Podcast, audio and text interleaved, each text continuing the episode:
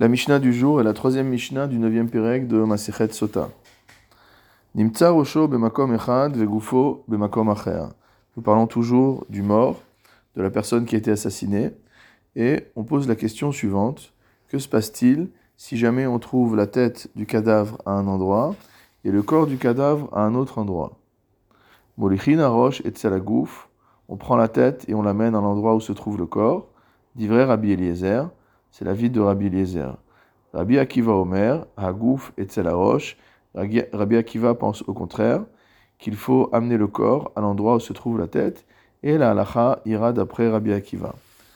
Le Barthénora nous explique que la question de la Mishnah ne porte pas sur le mesurage de la distance entre le mort et la ville, on aurait pu penser qu'il y a une différence ici de distance entre la tête du mort et la ville et le corps du mort et la ville, mais il nous dit au contraire que cette Mishnah nous parle du Met Mitzvah.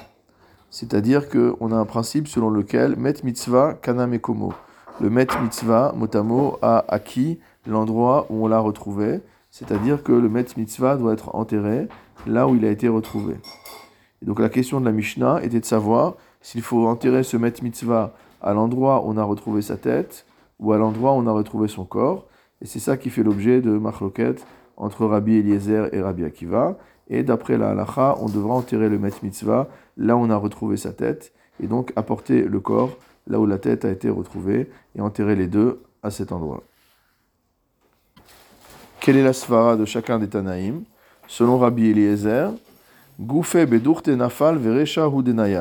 D'après Rabbi Eliezer, le corps est tombé à un endroit, et ensuite la tête a roulé. C'est pour ça qu'on a retrouvé la tête à un endroit différent du corps.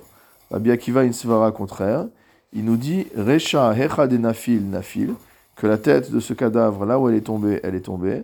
Ve Goufe Raïd Veazil, et il considère que le corps a pu continuer à avancer et à courir sans tête jusqu'à ce qu'il s'effondre.